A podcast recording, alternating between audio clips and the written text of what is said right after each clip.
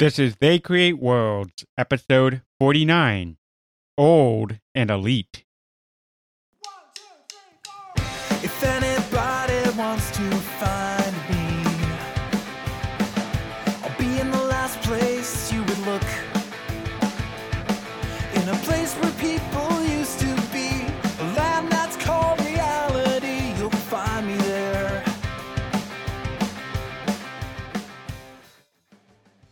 Welcome to They Create World. I'm Jeffrey, and I'm joined by my co host, Alex. Hello. Welcome to year three of They Create World.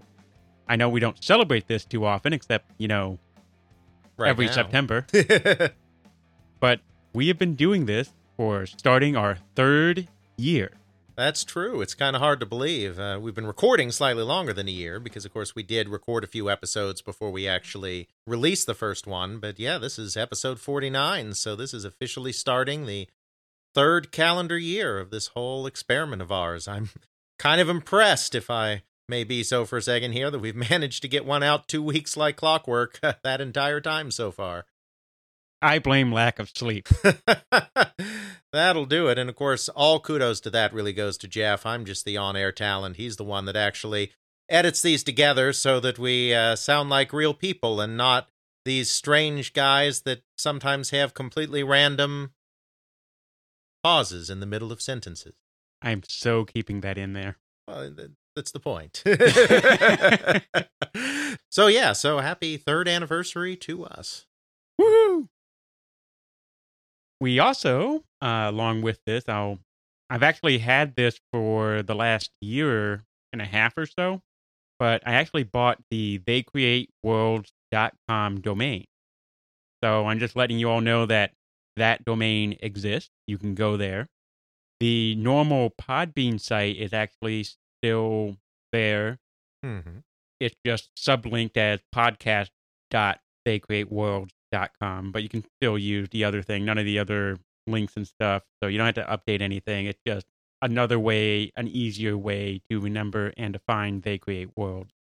something that we'll hopefully do some more with in the future this domain this website but as of now there's there's not much there we're still just trying to get this darn thing recorded and released every two weeks at this point Right. And it's not like I'm some sort of like social media mogul who knows how to market everything to high heaven. need to get some of that internet money Not sure how that works either. neither am i But- what I plan to do by the time this episode actually goes live is to at least have a bit more information on that website. I actually have links on there to Alex's blog, the Podbean hosting for where the podcast actually lives, and a link off to the YouTube live channel. If you don't follow us on Twitter, what I sometimes do on weekends when I'm going to sit down and just edit and edit and edit for a long period of time. If you happen to follow us on Twitter, I will announce if I'm going to live stream me editing. So feel free to follow that and keep an eye out. Usually, most Saturdays or every other Saturday, I if I plan to sit down and do a really long session, I'll do that. I've done this probably about twice so far as we were doing the Atari lead up mm-hmm. so far so good. I had a couple of people who've actually popped in there, asked some questions, just listened and enjoyed. So you get a little bit of a sneak peek of the episode to come, a little bit of the editing process that goes on, and what the heck, you can ask me questions, and sometimes I'll even shoot questions off to Alex via text message if there's something for him too. And every now and then, Alex listens. oh sure But anyway, on to today's topic, and that is Elite Dangerous, but not the modern game, the old, old Elite, the original Elite, that does not even dangerous. That's right. Uh, the granddaddy, really, of all open world games. I can't say that it was necessarily the very first game ever created that had an open world concept, but certainly at a time when games were still largely considered in the arcade mold, in this kind of you put a quarter in and play for three minutes and then put another quarter in and eventually you die a game where there is kind of infinite possibility to play it any way you want. As we discussed at the end of our racing episode when we were talking about genres that lead the way technologically, we were talking about how today open world games are really the showcases these days in AAA for your modern technology because it's all of these different gameplay mechanics and all of these different artificial intelligences, etc., interacting with each other in a complex way to create a world that evolves and changes in response to your actions. Certainly, Elite back way back in 1984 was not all the way there, but you can draw a straight line from Elite to that kind of gameplay today. So, even though it's not quite as well known a game in the US, or at least it wasn't as well known until Elite Dangerous hit, if one were to make a top 10 list of the most important games in video game history, just in terms of their influence, I think you would have to put Elite in it. I mean, it's that important a product. Personally, I've never actually played Elite, the original Elite, but I do know about it from a programming standpoint because the techniques involved with that game is fascinating. Sure, which is of course something we'll we'll get into in more detail later. Uh, but I mean, suffice it to say, uh, for now, that there's no way that an eight a primitive eight bit computer of that time should have been able to render such a huge eight galaxies, 256 worlds, a galaxy kind of setup should not have been possible with the amount of memory on the computers in that time period. But as as we'll see, they had some very very clever techniques to make that all work. So, to start us off, who were the lucky people who came up with this thing? Sure. So let's start by going back and reminding ourselves, and I say reminding ourselves because we did talk about this a little bit in our British software episode, what the British computer and computer game market really was at this time, because Elite is a game that came out of the United Kingdom. Unlike the United States, where the computer game market was often focused on a slightly older audience, more of a college student audience, with more sophisticated games like RPGs and adventure games with puzzle solving and military simulations, uh, both of the strategy variety and the flight simulation variety. The British market in the early 1980s was really dominated by the teenage bedroom coder. This is the individual whose parents have heard, because the British government was really pushing this, that the computer was going to be the wave of the future, and that little Johnny, and it really was usually little Johnny, because back in those days there was this idea that we don't allow girls near these complicated and scary technology things. Little Johnny is going to need to know how to program a computer in the modern economy. Not just be able to use a computer, not just be able to figure out what a mouse is, but actually program the computer to live in the modern economy. And Britain, whose traditional manufacturing economy was kind of in tatters at this point, really saw the computer as something new that could lead Britain into a new economic era. So, because of that, all the parents thought that their kids needed to have a computer so that they could learn how to use these. So you saw a lot more purchasing of computers as opposed to video game systems in British homes. And then these budding young computer programmers would learn BASIC, sometimes learn assembly, and start creating their own games, often based on the arcade games of the time. Unlike the American market, where the more arcade like games were really more confined to the consoles, though there were some on computers as well. In Britain, where you didn't have much in the way of consoles because of the high cost of import, and the high cost of purchase, you had a computer market that was dominated by a teenage crowd and was really churning out arcade clones, versions of Space Invaders and Asteroids and Defender and Pac Man and all of these games that were so popular in the arcades, both in the United States and in the United Kingdom during the early 1980s. The two gentlemen that created Elite were two of these teenage bedroom coders. David Braben and Ian Bell. They didn't know each other when they were in high school. I mean, they didn't grow up together, but they were both very interested in math. They were both very interested in computer programming, and they were both using games both as an outlet to learn more about programming and because while they were able to secure themselves the computers, they really didn't have the money to buy too many games on their own after that. So if they wanted games, they had to do either type in listings from magazines or create their own most of the time. So really, what you would think of as the typical nerd of the time. Absolutely. They were two of the bedroom coders that were driving the industry, though when they were in high school, when they were teenagers, they weren't doing much professional stuff. Ian Bell did get an Othello game published. David Braben was working on some games, but I don't believe he got anything published as a teenager. One thing that set these two apart is that they were not using Sinclair computers. The vast majority of bedroom coders were using the products of Sinclair, the ZX80, the ZX81, the ZX Spectrum. As we talked about in our British hardware episode, those computers met a very good sweet point on power and price. They weren't very powerful, they weren't that great of computers, but they were cheap and they had just enough power that you could do some things with them, and then they were cheap enough that the average British working class, lower middle class, whatever home could actually buy one. So that's usually what you saw. Both of these individuals, though, were actually using Acorn computers. And we did talk about Acorn as well in our British hardware episode. Just to recap very briefly, Sinclair was the first company to put out kind of a homegrown computer kit. And the creator of that kit was an individual named Chris Curry.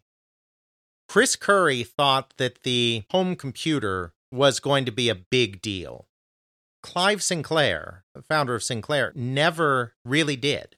We talked a little bit about how he never really believed in home computers, never really wanted to be in home computers, but because home computers kept doing well, it just became so convenient to keep releasing new computers to fund all the other things that he really wanted to do, like his televisions and his funny little three wheel cars and all of that kind of stuff. So he eventually kept making computers, but that was never really his thing. So after the Mark 14 kit, this first kit came out, he didn't really want to pursue it any further.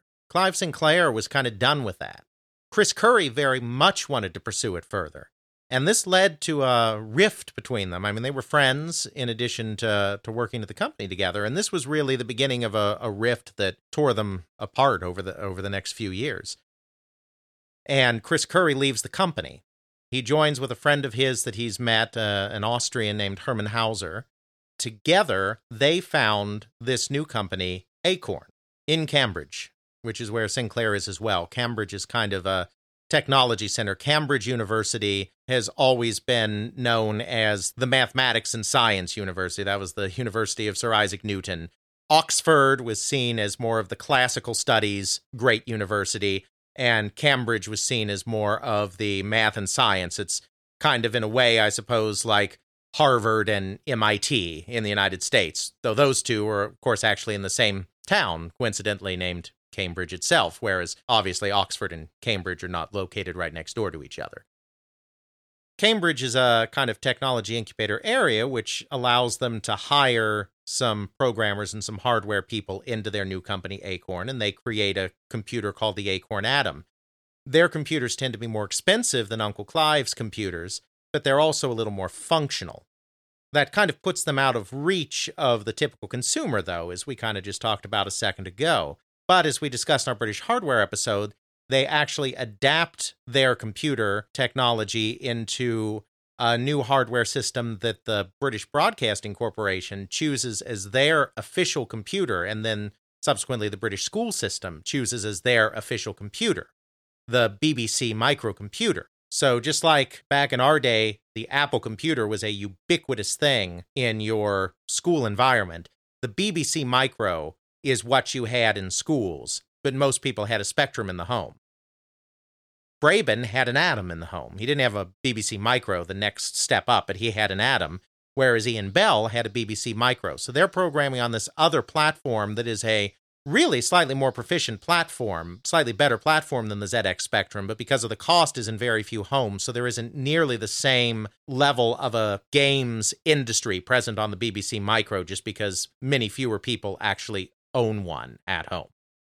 So both of our heroes here, Braben and Bell, matriculate to Jesus College at Cambridge University after high school. And that's where they meet. They meet in the dining hall. One of the dining halls is actually the first time they meet. And they immediately bond over their shared interest in computer programming and the fact that they're both Acorn programmers rather than Spectrum programmers in the home. Sort of a unique mantle to bear. Mm-hmm. And completely coincidentally, both of them are toying around a little bit with the idea of doing some kind of 3D space combat game, completely separate from each other. Ian Bell's working on a game called Freefall, and David Braben is just kind of experimenting around with things because he hasn't really published so much yet, whereas Ian Bell is actually a published programmer, even though he hasn't published much. Seems kind of ambitious because we've talked about the hardware of the time, the ZX Spectrum and the Acorn and the others. Mhm. Some of them have really took a lot of very specific shortcuts in order to just bring costs down, which is why you had a lot of the interesting artifacts. So having a computer of that era trying to do something 3D, that's extremely ambitious. It really is. It's really hard. And of course, this comes down quite simply to processing power. You have one 8 bit processor with no support chips, no math coprocessor, no graphics coprocessor, no nothing. And then you're expecting this processor to do everything. It has to do the calculations for the graphics. It has to run the game. It has to run the AI. It has to do every last thing. And it's just this relatively slow and relatively limited 8 bit processor that doesn't leave a lot of processing time to do something as complex as drawing coordinates on the X, Y, and Z to get that wireframe. Because we're certainly not talking trying to do filled polygons, shaded, flat shaded polygons here get that wireframe image up there on the screen and moving around smoothly while you also have a background star field that is moving around and, and all sorts of other crazy stuff. That is a lot to ask one simple little 8 bit processor to do. So we really didn't have that come about really until the mid 90s when 3D polygons really took hold. exactly. There were a few games that did it before the mid 90s on computer platforms, home computer platforms, but the trade off was that it tended to be pretty slow. It wasn't really until the mid 90s when you had 3D graphics acceleration hardware, when you had separate boards or separate chips that were dedicated solely to getting them polygons on the screen and moving them around, that you could have that consistently. Elite was one of the first games to try to approximate that on a home computer platform in a period when the hardware was far more limited. Like most programmers did, they had started out learning BASIC. They were starting out trying to program in BASIC, but it was impossible, absolutely impossible to do a 3D game in BASIC because whenever you are using a high level language, it always slows things down a little bit because you have to interpret between the high level language and the actual hardware that you are running your program on. That always adds another layer of calculation, essentially, that has to be done, which slows you down. Basic is a particularly slow language because since it's a language that's made for beginners, it has a relatively restricted range of commands, and so it's it's a very limited language, and just interpreting that and translating it into what the hardware wants to do is just it's incredibly slow. Not only that, it when it translates from a high level language to assembly code, when you're coding that, that program does it inefficiently when it translates over. However, you have something done in a high level, it has only one way it knows to translate that set of commands over. Mm-hmm. While if you know how to program an assembly directly mess with the registers, you could do little shortcuts and tricks in order to make the code a lot more efficient instead of wasting cycles doing this, doing that, what the high level code does for you as an assumption because it has to be able to handle all eventuality. Absolutely. So, very quickly, they have to start learning assembly language. And this is still before they know each other. They're both assembly language coders by the time they know each other. But you have to do it in assembly because that is the only way you can even pretend to get the speed that you need in order to do this real time 3D environment. So they're both working on these games separately, and they both meet each other and they both hit it off. So they decide, well, we should combine our efforts. Obviously, this was especially true of David Braben because here's a guy with a BBC microcomputer. That's the future. I mean, the Atom's time is already past because very few people are on Acorn computers to begin with. And now we're at the point that if you are on a Acorn computer, it's going to be a BBC Micro. It's not going to be an Atom. So they decide to collaborate together. And they quickly decide that they want to do this a little bit differently. We talked before at the top of this episode here about where the market was, that the market, even in home computer games in the United Kingdom, was very, very focused on arcade style games and arcade style mechanics. It's actually pretty amazing to think about how long the influence of the arcade persisted everywhere, far longer than it should have, quite frankly. Take a game like Super Mario Brothers, which originated as a home game. They made a version in the arcade later, but it was a home game first. Why do you have limited lives? why do they just give you three lives and then you can get some one ups or jump on a turtle in the right place 10 million times to get infinite one ups? Why do that? It's why a, have points? Why have points? And even in even in Mario, the points are pretty vestigial. I mean, they don't mean much except for how many fireworks you get at the end of a level. Which is only important if you speedrun the game. right. Exactly. But why have three lives? Why not let you try as many times as you want? And if you die, then they start you over at the beginning of the stage, and then you try from the beginning of the stage as many times as you want. It's a home game. You can play it as uh, much as you want. Why do that?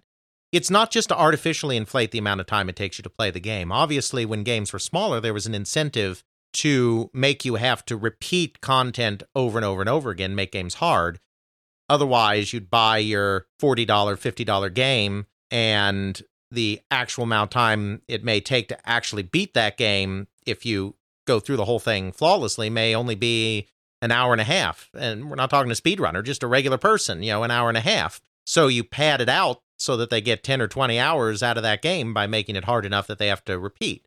So there's that element to it. But things like three lives and game over, well, that's an arcade thing. In the arcade, you have to have a way to artificially end playtime because you are entirely dependent for your revenue on the quarters that are being dropped in that machine. And if somebody is playing your game forever on a small number of quarters, then you have just lost a ton of money on that arcade machine. There's no reason Super Mario Brothers should have three lives and one ups and all of that. Certainly no reason Super Mario 64 should. Super Mario Odyssey is finally getting away from this. There are not going to be lives in Super Mario Odyssey. And I realize, of course, that in Super Mario 64, they put one ups everywhere. Super Mario Galaxy, they put one ups everywhere. If you ran out of lives in one of those games, you weren't playing the game right because there was always a place to pick up an extra life very easily. Or even if you did run out of lives, the decrement was practically nothing. Exactly. Oh no, you ran out of lives. You get kicked out of the level Mario's going to cry now. Or something. yeah, right. But lives persisted for such a long period of time in the Super Mario Brothers series, not because they were really needed for any of those games, but because that's the way games were designed back then. Miyamoto's first game was Donkey Kong. I mean, Miyamoto started as an arcade game developer. Many of the early console programmers started out as arcade designers and programmers, and even the ones that didn't were often porting games from those systems and leaving the same mechanics in. So the entire market was focused on an arcade like experience, even in the home, where such an experience did not make so much sense. Now, in the United States, you kind of had two paths because you also had the transition of the kind of university computer lab style game that you would find on a mainframe or a mini computer that was meant to be more of a problem solving or more of a, a longer play form kind of game that was completely divorced from the arcade. I'm talking primarily your role playing games and your adventure games. So in the United States, you had an alternate commercial track on computers that still wasn't an open world track necessarily, but it wasn't just a linear action game. three lives, you die, extra life at 10,000 points, something special at 15,000 points, whatever. It was a little more open ended than that. In the United Kingdom, you really didn't have that because, as we said before, they were aimed at a teenage market. They were aimed at the same market that was buying the VCS in the United States or the Intellivision or the ColecoVision. And they were just converting the arcade hits because that's what those consumers knew. They didn't know these fancy pants. I mean, the first MUD started in the United Kingdom. The the concept of these kind of games existed in the United Kingdom, but not at the level of the people that were buying the software because it wasn't college students and older, it was teenagers. So they kind of wanted to change this. They wanted a game that wasn't just the same old, we're shooting things in space and we get points for shooting things in space. And the more things we shoot, the more points, and we have limited lives, and we'll get extra lives for points, and yada, yada, yada. They didn't want to do that. They loved those kind of games. They were fans of Defender. But they wanted to break the mold. They did. They very much did. The first thing that they kind of had to do is they had to figure out okay, we're not having points. If we're not having points, what are we going to have? Because even in an open world kind of game, and they weren't even necessarily to an open world game yet. But even in an open world kind of game, you need objectives, you need things to strive for, you need something that is measuring your progress. This is the early 1980s. This is the the greed is good era. Margaret Thatcher is the prime minister of the United Kingdom and she's the one that's pushing the computer as kind of the driver of the modern British economy, but she's also the one that's driving this idea that there needs to be a British economy. the British economy has kind of been shaky in some ways for a long time. And this is about a new entrepreneurial Britain.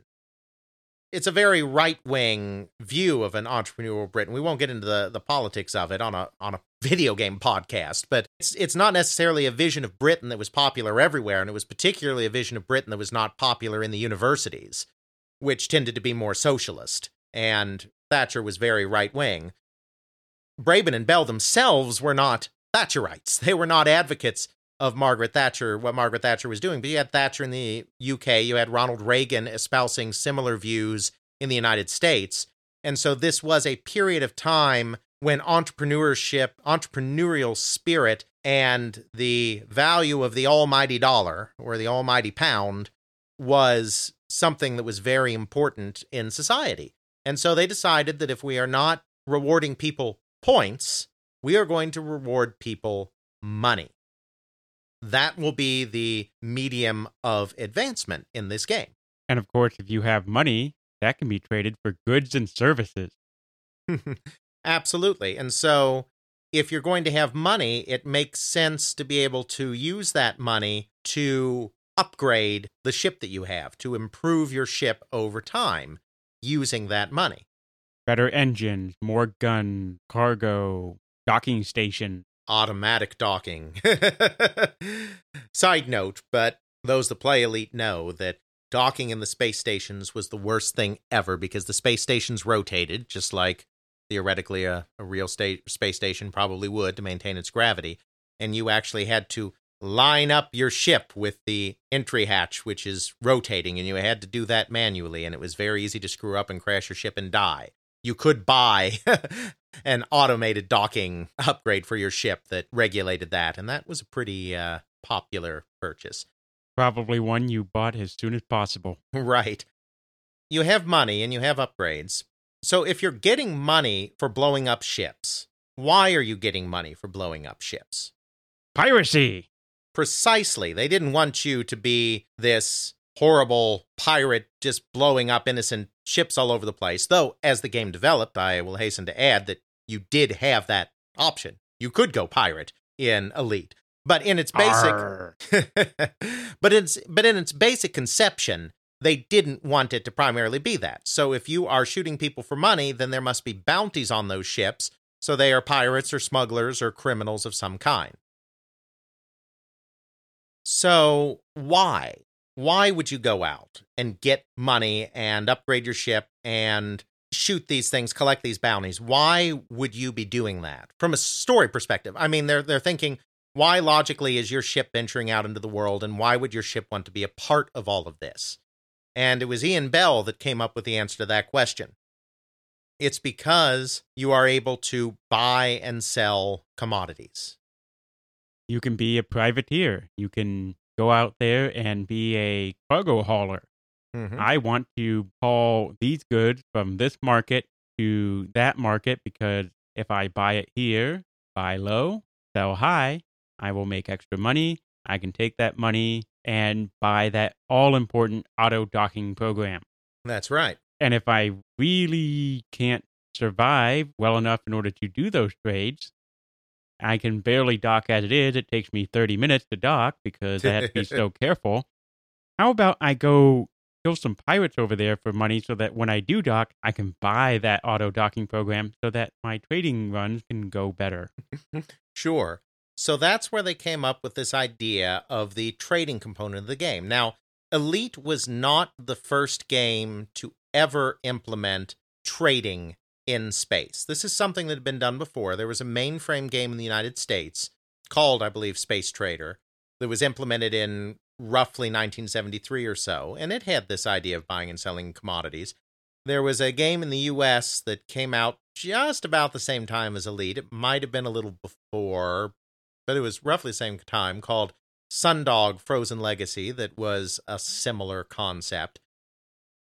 So it wasn't the first time it had ever been done, but I don't believe Braben and Bell were influenced by those other programs, and they've certainly not claimed any influence, and it makes sense that there wouldn't have been because what was going on in the United States at that time had not really penetrated the United Kingdom at that point. Certainly the mainframe stuff wasn't, and American software didn't really start hitting the British industry that much until the C64 started becoming really popular and common in Britain, and until you had companies like US Gold more in the kind of 1985 time period starting to heavily import American software. Uh, It's not that American software was completely unfindable, but there certainly wasn't as common, and there certainly wasn't American software appearing on, say, the Atom or the BBC Micro that our two gentlemen here had, because those were quite simply computers that were not in the United States.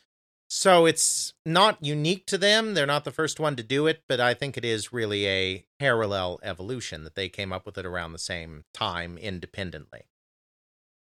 What they've done now is they've created this entire open ended concept.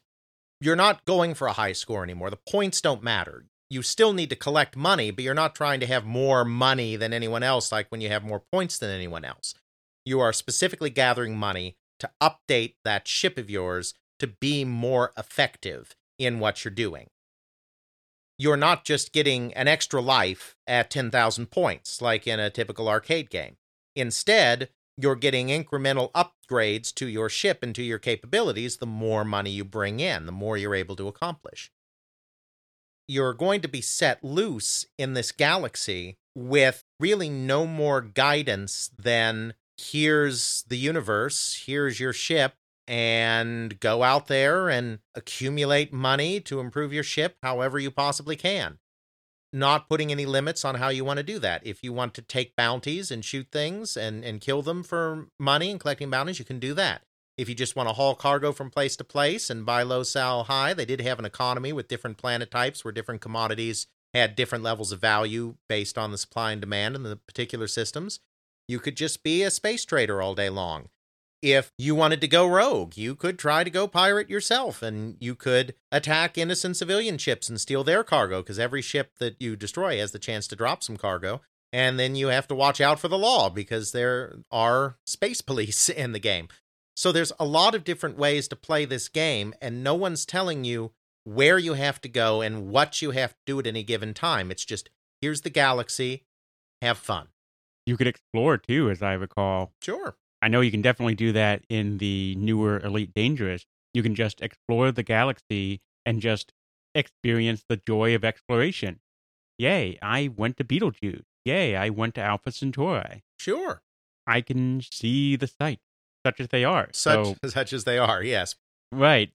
And not just exploring, but you could also actually, when you're going to these places, mine asteroids and stuff as well. So that's another way you could accumulate wealth is through asteroid mining as opposed to, to shooting things or hauling cargo or what have you. You can create your own goods. Absolutely. That means that this game must have been massive. You're talking about, you said an entire galaxy. So, with probably hundreds of planets in it, all of them have stats. You have to have this computer AI with all of these kinds of ships, programs. You have an economy there. This thing must have taken up like 30, 40, 50 discs, cost $700. They fit the majority of it into about 6K, give or take. that seems like cheating. well, and of course it was cheating, right? I mean, it had to cheat because there was no way on a BBC Micro with very limited memory. And remember, much of that limited memory it has is taken up just making the computer work. Not all of that memory can actually be used for your game.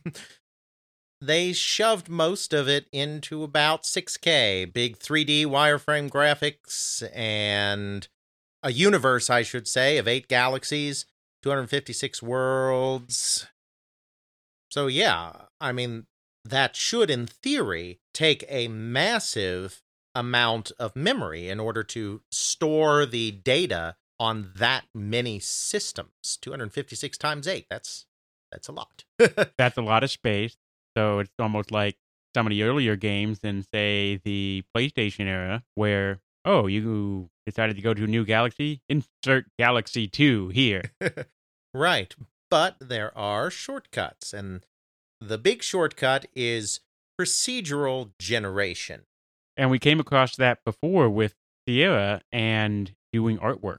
Right. This is a this is somewhat similar to that. So as a reminder, uh, Sierra's early games, early adventure games after Mystery House included very elaborate at the time full color graphics. They're very crude and very silly looking today, but for the time they were absolutely amazing because there's no way that pictures like that were small enough to appear on the disc of the day. So what they did is instead of putting the pictures themselves on the disc, they put the drawing instructions to create those pictures on the disk. And using those draw and fill commands, the graphics were actually drawn in real time on the screen. And since these were text adventure games primarily, where the graphics were just static images, that worked because it's not like you were redrawing the graphics every frame in order to simulate movement. It's just still pictures on the screen.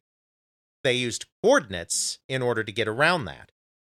Well, this is a bit more complicated than that because you can't even store all the coordinates you need in memory to create something this massive. You just can't put even all of those numbers in the limited amount of memory we have. But there is something uh, that can help in this situation called the Fibonacci sequence. Are you uh, familiar with Fibonacci sequences? Been a while since I had those math courses, and not like I deal with those in the typical day to day work basis. Well, I'm not a mathematician myself, so what I'm about to say is probably going to make real mathematicians listening to this broadcast shake their head in utter despair, but it's close enough to get the point across that, that we're making here. With a Fibonacci sequence, you start with a seed. Your seed being your first number or couple of numbers that your entire sequence is going to be based off of. Uh, and in a Fibonacci sequence, you basically start with two numbers, and you can choose any two numbers you want.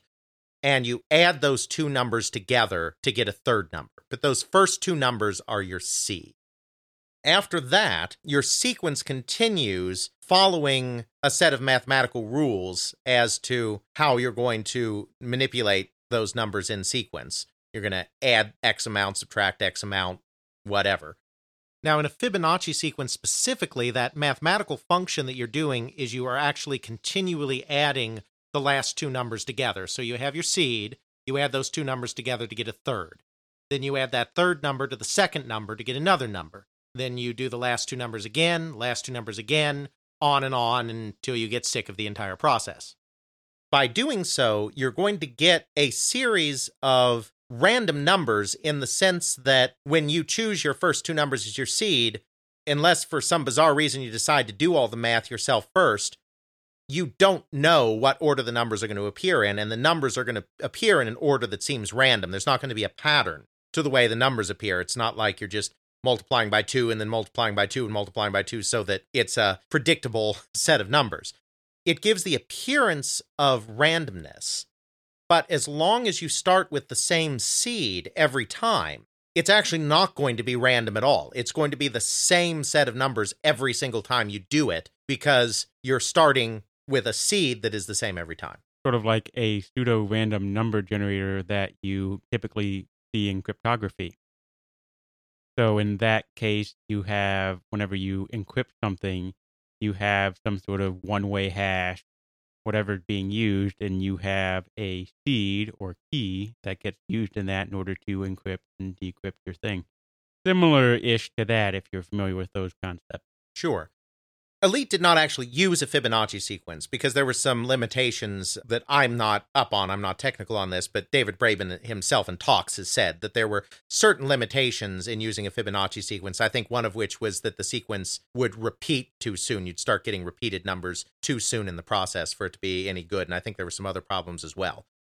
The Fibonacci sequence is the germ of the idea or the the seed, if you will, of the idea of what Elite used, which is we will start with a seed, and then from that seed, we'll plug that seed into a random number generator with a fixed manner of manipulating the numbers. We will use that to generate a galaxy randomly.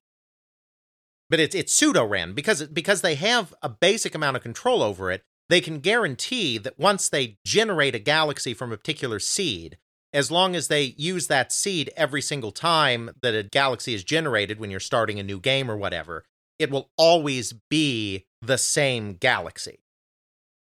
So it allows them to create a huge universe, because it's really universe. I keep using the word galaxy, but it's eight galaxies. So it's a huge universe using very little code because you're just giving it the seed and the basic parameters on how to manipulate that seed. That's all you have to put in code.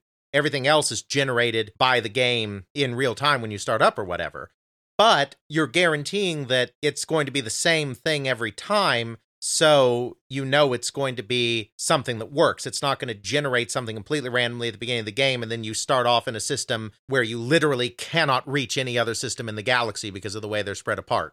You're not going to get that. You have consistency using very, very little code and very, very little memory space so that you can have a huge galaxy unfold in front of you, all through uh, pseudo random number generation.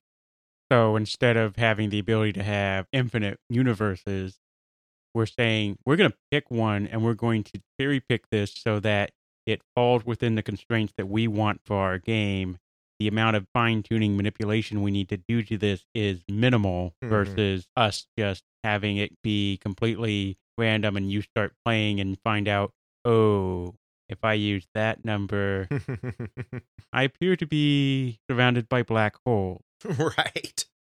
I'm doomed. New number. Exactly. And they're certainly not the first people to do this. Pitfall on the Atari VCS is a very famous example of this. Pitfall has a pretty darn large world that Pitfall Harry travels through in order to collect treasures within the time limit.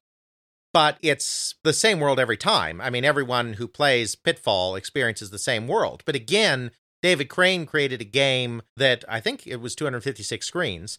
We always have these multiples of eight, of course, because that's the way the computer world works. We have an 8 bit processor, we have the 8 bit byte, so our memory is in chunks of eight. It's not a coincidence that we're talking about eight galaxies, 256 worlds, 255 or 256 screens, depending on whether you're counting from zero or one.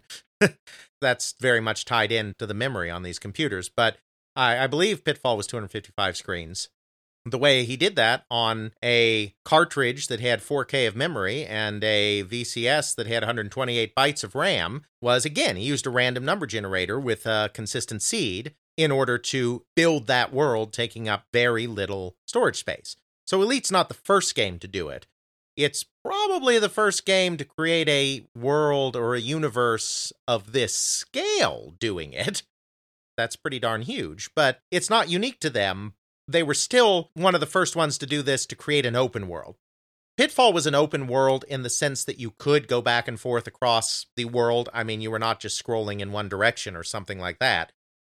Calling it open world is a bit of a stretch because you still have a set goal, which is to collect all of the treasures on this map, which are in all of these, you know where they are. They're in all of these same places.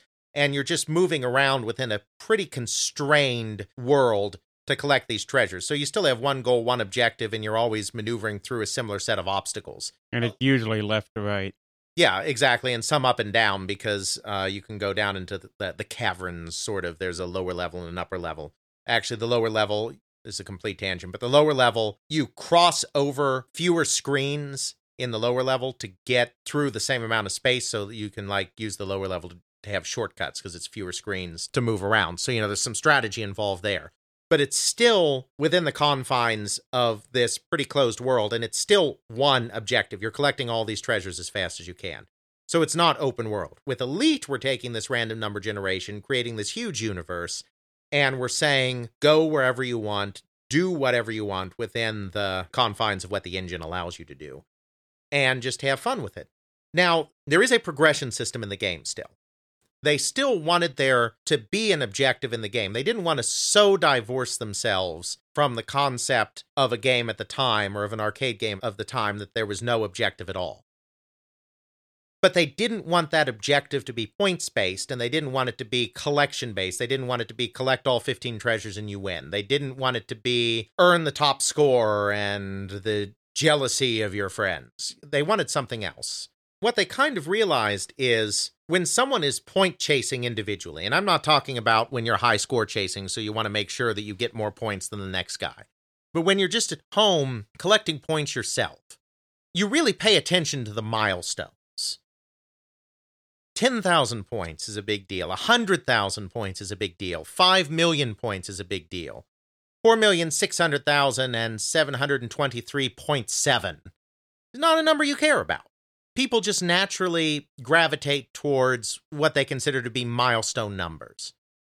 So they thought, well, let's drill down our kind of scoring system, our progression system, down to milestones and just have a few of them instead of having points, endless points. So they decided that when you achieved a certain number of kills in the game, you would move up a rank in notoriety within the game universe. And so that's how they gauge your overall progress. You start at harmless and then move up to mostly harmless. We did have some Hitchhiker's Guide to the Galaxy fans here, as some of you have probably picked up on at this point. Nah.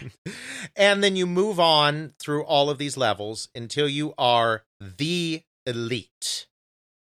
The best in the galaxy, the elite. Well, due to character limitations on names back in those days and to the fact that you really couldn't have spaces back in those days, they decided to drop the the because they would have had to like squash it together with no space and it would look really dumb. And so the elite very quickly became elite.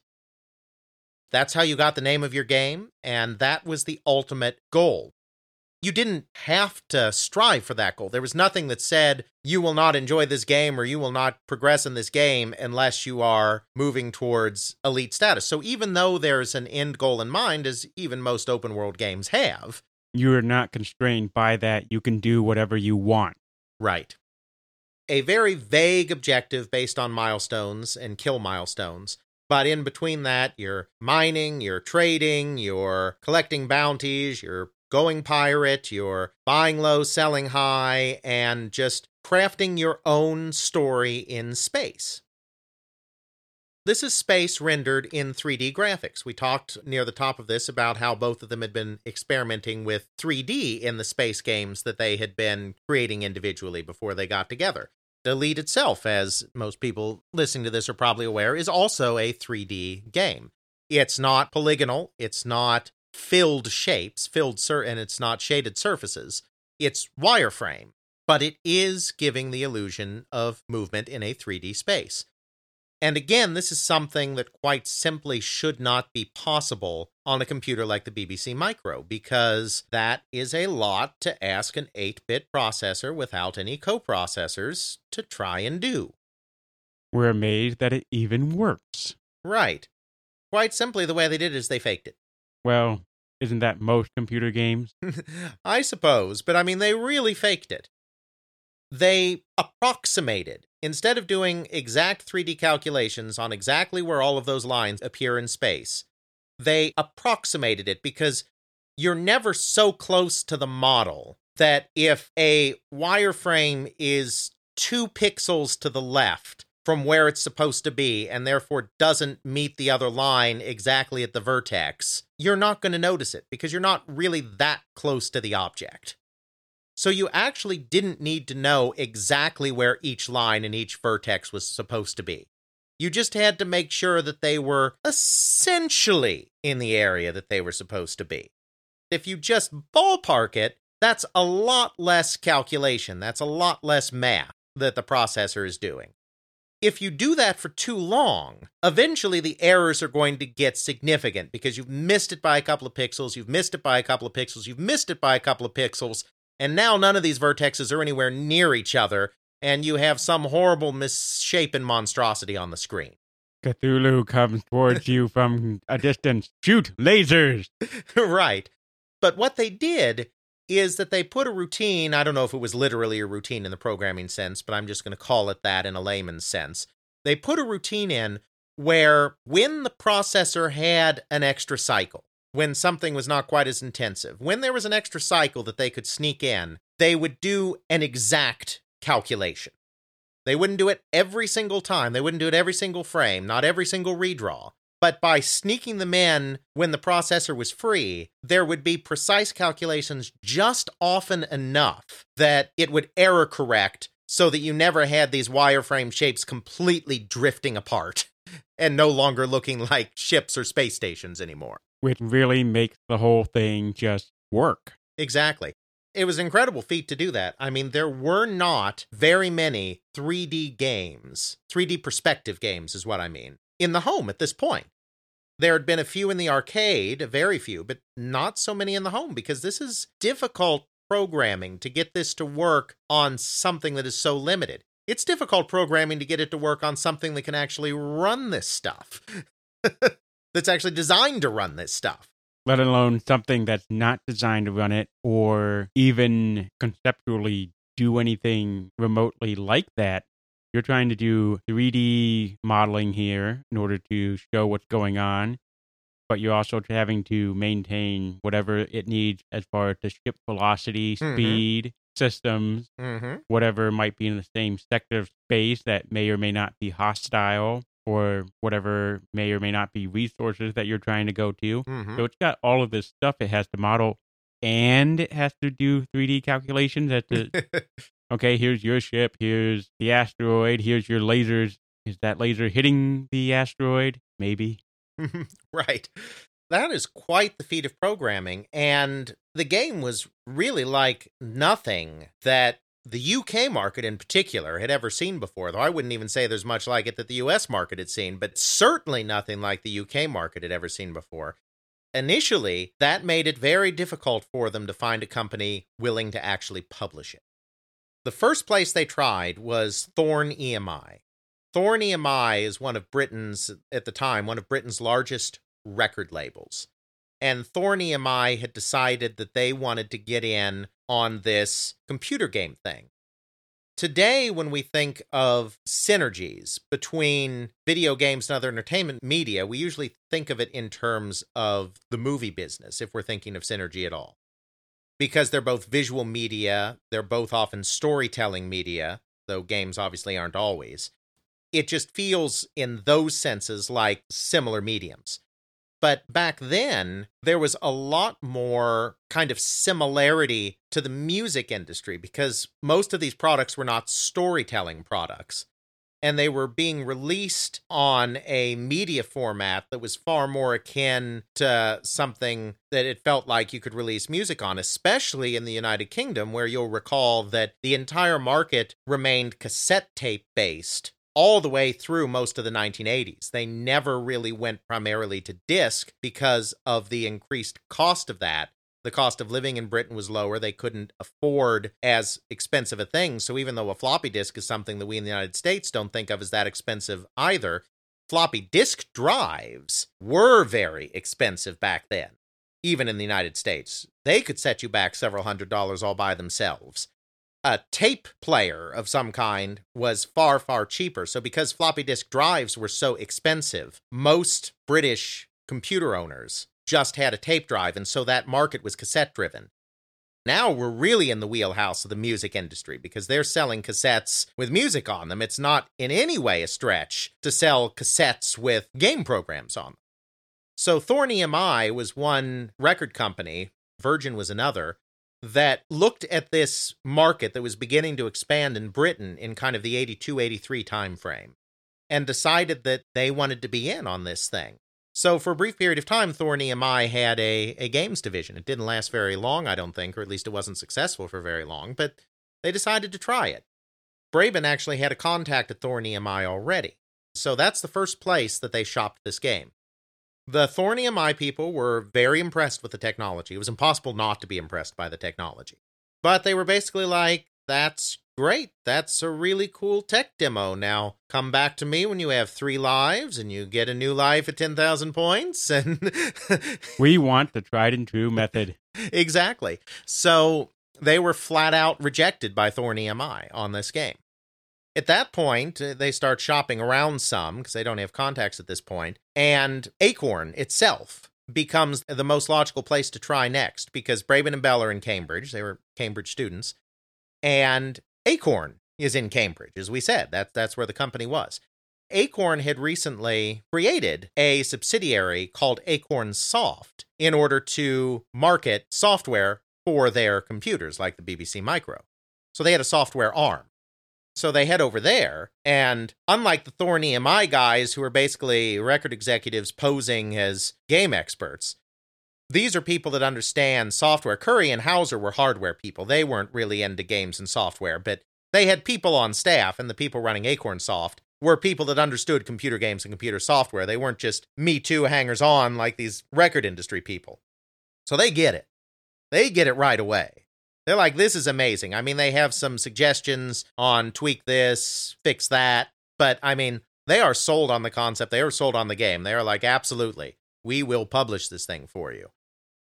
It takes off. It sells a hundred thousand or so units very quickly within a few months. On the BBC Micro, I mean, 100,000 units was a hit on just about any computer platform back then. But on the BBC Micro, which had such a small install base, that was outstanding. It's often said incorrectly that Elite sold about 150,000 copies and there were uh, about 150,000 BBC Micros on the market, and so the penetration was virtually 100%. That's not actually true because while Elite did sell about that much on the BBC Micro, people are mixing up time frames. The, the BBC Micro did sell a couple million units over its entire lifespan. So by the time Elite is getting up to 150,000 or so, whatever, in sales, there are well more BBC micros than that on the market. There was a period in time where there were maybe only 150,000 BBC micros on the market, but it was not the same time that Elite was on the market. But still, that's an incredible amount to sell on a platform that has such low market penetration. That is a fantastic amount of sales. Acorn Soft knew this was going to be something special, so they did some interesting things with it. In order to ground people in this open world, because you can't have much story or much detail within the game itself because Takes up space. yeah, you've just got all the space already. So they wanted something to help people understand this concept that this was a universe that had people in it that was lived in and that you were just going out and exploring and making your way in. So they actually had a sci fi author create a little novella that they put in the box with each copy of Elite that they sold. And this was such a brilliant move because in a time when people were expecting that a game is just you're shooting ships for points and you're just getting as high a score as you can, etc. They would perhaps be totally lost when you just put them in this world and are like, now go. you know, there's no tutorial level or anything. they didn't have tutorials back then. There was no space for tutorials. It really demonstrates the first time you have a game that has a story to it, something to draw you in that brings a narrative structure to it. You're the star of that narrative story.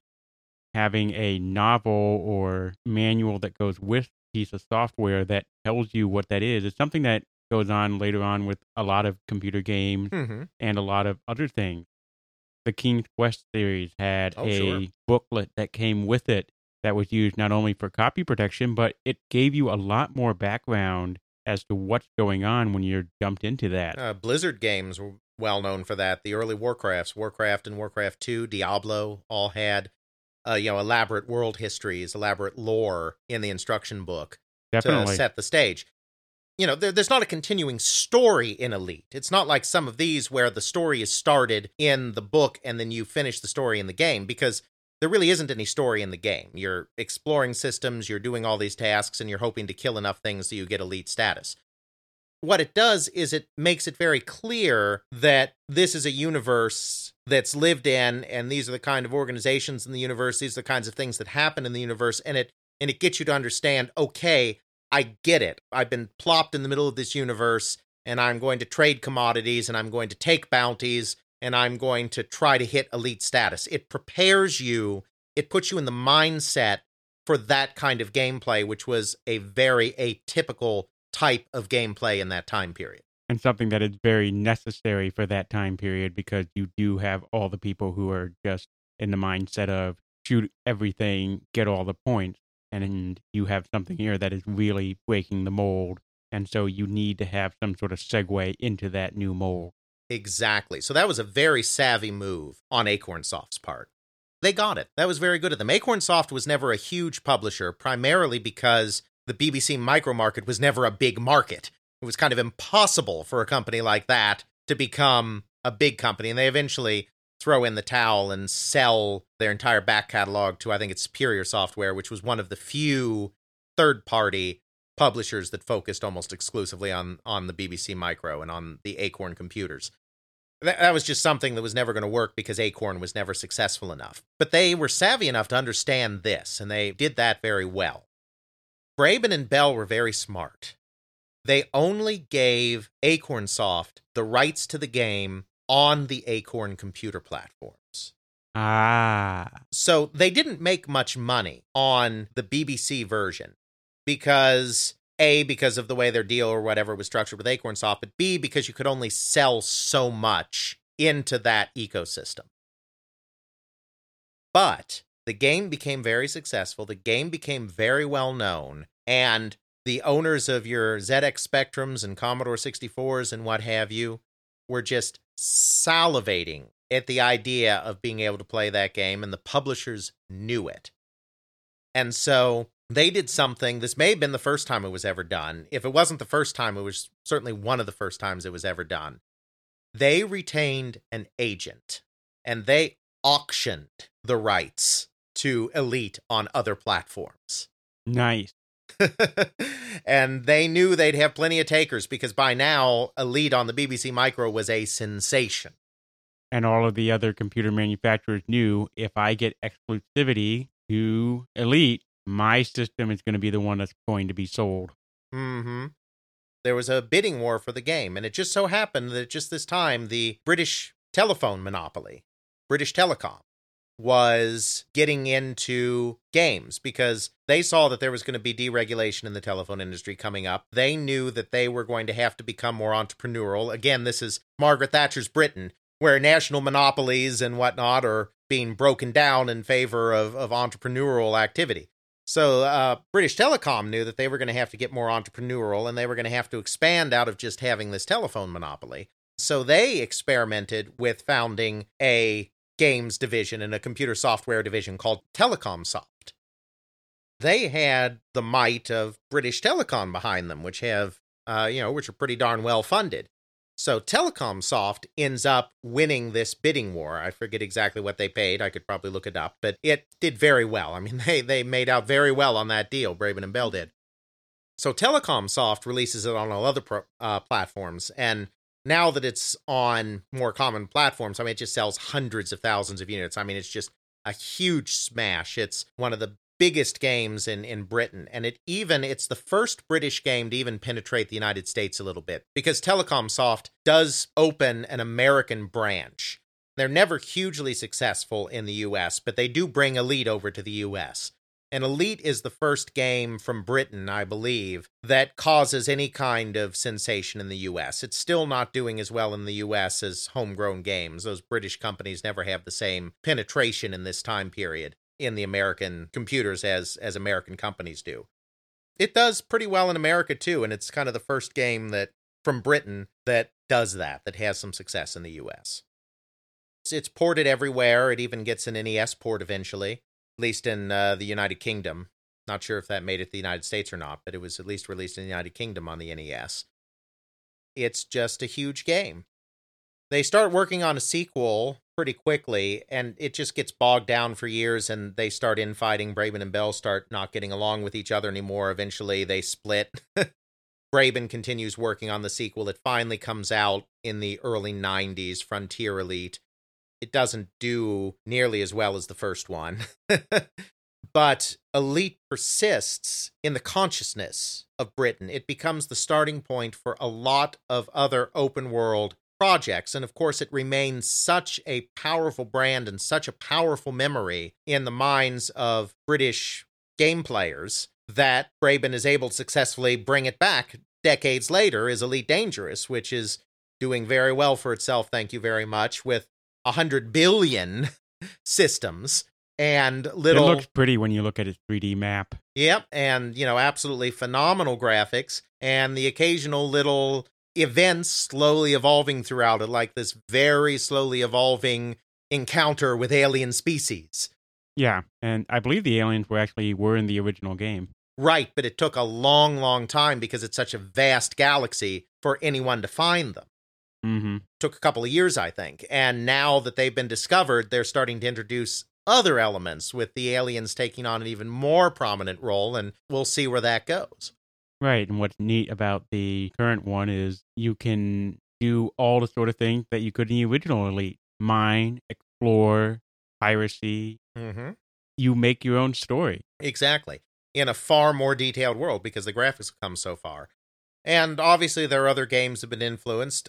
Eve Online, obviously, doesn't exist without Elite. It takes it to the next level by having all of this multiplayer and MMO elements layered on top of it so that you have all of this user generated drama going on with different factions going to war with each other and all of that craziness that there's literally a whole book now that's been written about the history of wars in Eve Online, told from a combination in universe, out of universe perspective.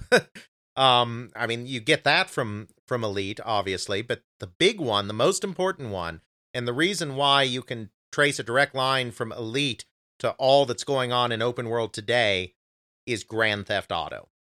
which is another British property. Exactly. Grand Theft Auto, uh, the original top down game, not the 3D ones. So the 3D ones were also created by the same company, but we're going back before Grand Theft Auto 3 and the move to, to 3D, were created by uh, the Scottish company DMA, which up until that point had been most well known for the international hit Lemmings. Ah, Lemming. I loved you, Lemmings. after kind of milking the Lemmings franchise for a while and getting a lot of notoriety off of that, they were able to swing a development contract with Nintendo for the N64. They were part of the so called dream team of developers that were given advanced information on the N64, given technical information and dev kits, etc., before other companies on the condition that they create an exclusive game for the N64 that specifically showcased the superiority of the N64 as a 3D platform over the Sony PlayStation, which was a 3D platform but had various limitations compared to the N64, though the N64 also had some limitations compared to the PlayStation. That's a whole different episode. But the point is, they were on the N64, and that's what their A team was doing. And while their A team was working on Body Harvest, this big 3D N64 prestige project, they had this little team of newcomers that were working on some simple PC cops and robbers game called Race and Chase. Race and Chase was going to be kind of a um, fairly linear mission driven game where you're playing the cops and you're chasing down the robbers, or you could play the robbers and evading the cops. The idea was that they were going to simulate a fairly accurate representation of a city. not just having a grid of streets and buildings and pedestrians walking around, but they'd have traffic lights that were actually turning green, yellow, and red in a particular uh, in a realistic pattern, and they might have a train that was on a set schedule that was moving around.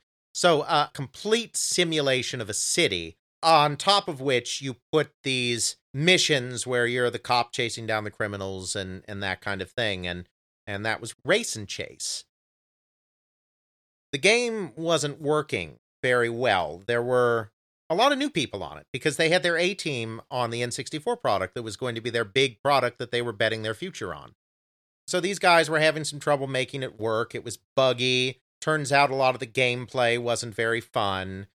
Then they figured out a couple of things. First, they figured out it was far more fun being the criminals than it was being the cops. And so it became entirely focused on the criminal side of things. We always like being the bad guys. Right. Then the other thing they realized is that the linearity of it didn't really make it that fun. If we've got this fully functioning city, why not give the player more freedom within the confines of that city? And one of the main drivers of this, and I'm sure he wasn't the only driver of it, one of the main drivers of this was Gary Penn, who was brought in to be a producer on the game. Gary Penn had worked with David Braben on Frontier Elite, the, the sequel to Elite he came into this project partway through having spent time working on a more open world game. And he wasn't the only one that pushed in that direction. And there were other games besides Frontier and, and Elite that moved people as well, other games like Syndicate, which was somewhat open world. Essentially, once Gary Penn came in, it became let's do Elite in a city. And that's really how they conceptualized it. That's really how they felt about it. They considered it themselves Elite in a city the idea that you have this fully functioning space that you can drive anywhere around and interact with however you want, but that we're also going to lay missions on top of that that you can take in virtually any order because these original Grand Theft Auto games were even less linear than the 3D ones. The 3D ones gave you some choice of who you went to first uh, in order to do missions but there was still a little more there's more plot in them. So they did constrain you a little bit in terms of who you went to. In grand theft auto you just you went up to a payphone and that payphone would have a mission. You could decide which missions you were going to take by going to different payphones. You weren't constrained into a particular path through them. The entire reason they decided to do that was primarily because of elite and because of the connection that people like Gary Penn had to the people that worked on Elite you can trace straight from Elite to Grand Theft Auto, and you can trace straight from the Grand Theft Auto th- series to all the open world stuff going on today. O- obviously, there were other games that were important. Shenmue was one of the very early open world games. Yu Suzuki was Sega, and I mean, I'm not aware of them being influenced by Elite at all. There's always more than one influence on anything. But the fact of the matter is, when you play an open world game today, you still owe a huge debt to what Elite did back in 1984. And that is why Elite is certainly, I think, one of the top 10 or so most influential and important video games of all time. Well said. Well, now that we've done everything that we can to become elite, we will have to go into some other topic in year three. Absolutely. So we're still going to stay away from companies a little while longer because we did that. Uh, we had our Atari four-part extravaganza. We're going to take a little break from that, though we'll be back. We'll do that some more. That took two months. yeah, absolutely. This was the very first time, uh, it turns out, at the beginning of our third year, it's the very first time we did a focus on a particular game. One other thing we haven't done too much of is focusing on a particular person. We did it with Gunpei Yokoi in regards to Nintendo a few episodes back, but I think it might be nice to return to that again for just another nice change of pace. That requires, obviously, a giant of the industry. We need somebody that is substantial enough all on their own to, to carry a 90 minute episode, and one name that certainly comes to mind right away is Sid Meier. Sid Meier is a person that has been successful in this industry for over 30 years, which most people haven't been. certainly there have been people in the industry that long, but they normally move on into bigger levels of development or they end up going into little niches where they're still doing just fine for themselves, but they're not releasing mainstream AAA games anymore. It's a hard field to stay relevant in because it's a field that's changing all the time. And Sid Meier is one of these rare individuals that has managed to stay relevant in the field despite all that and has in his own way, also contributed very mightily to this kind of open ended, open world kind of gameplay that we have today. So it even fits in very nicely with what we just did with Elite here. So uh, next time, we will explore the life and times of Sid Meier. We'll be civilizing him. sure. All right, Sid Meier, next time on They Create Worlds. Check out our show notes at podcast.theycreateworlds.com, where we have links to some of the things we discuss in this and other episodes. You can check out Alex's blog at videogamehistorian.wordpress.com. Give us an email at feedback at theycreateworlds.com and follow us on Twitter at TCW Podcast. Intro music is Airplane Mode by Josh Woodward, found at joshwoodward.com forward slash song forward slash airplane mode, used under a Creative Commons Attribution license. Outro music is Bacterial Love by Roland Music, found at freemusicarchive.org, used under a Creative Commons Attribution license.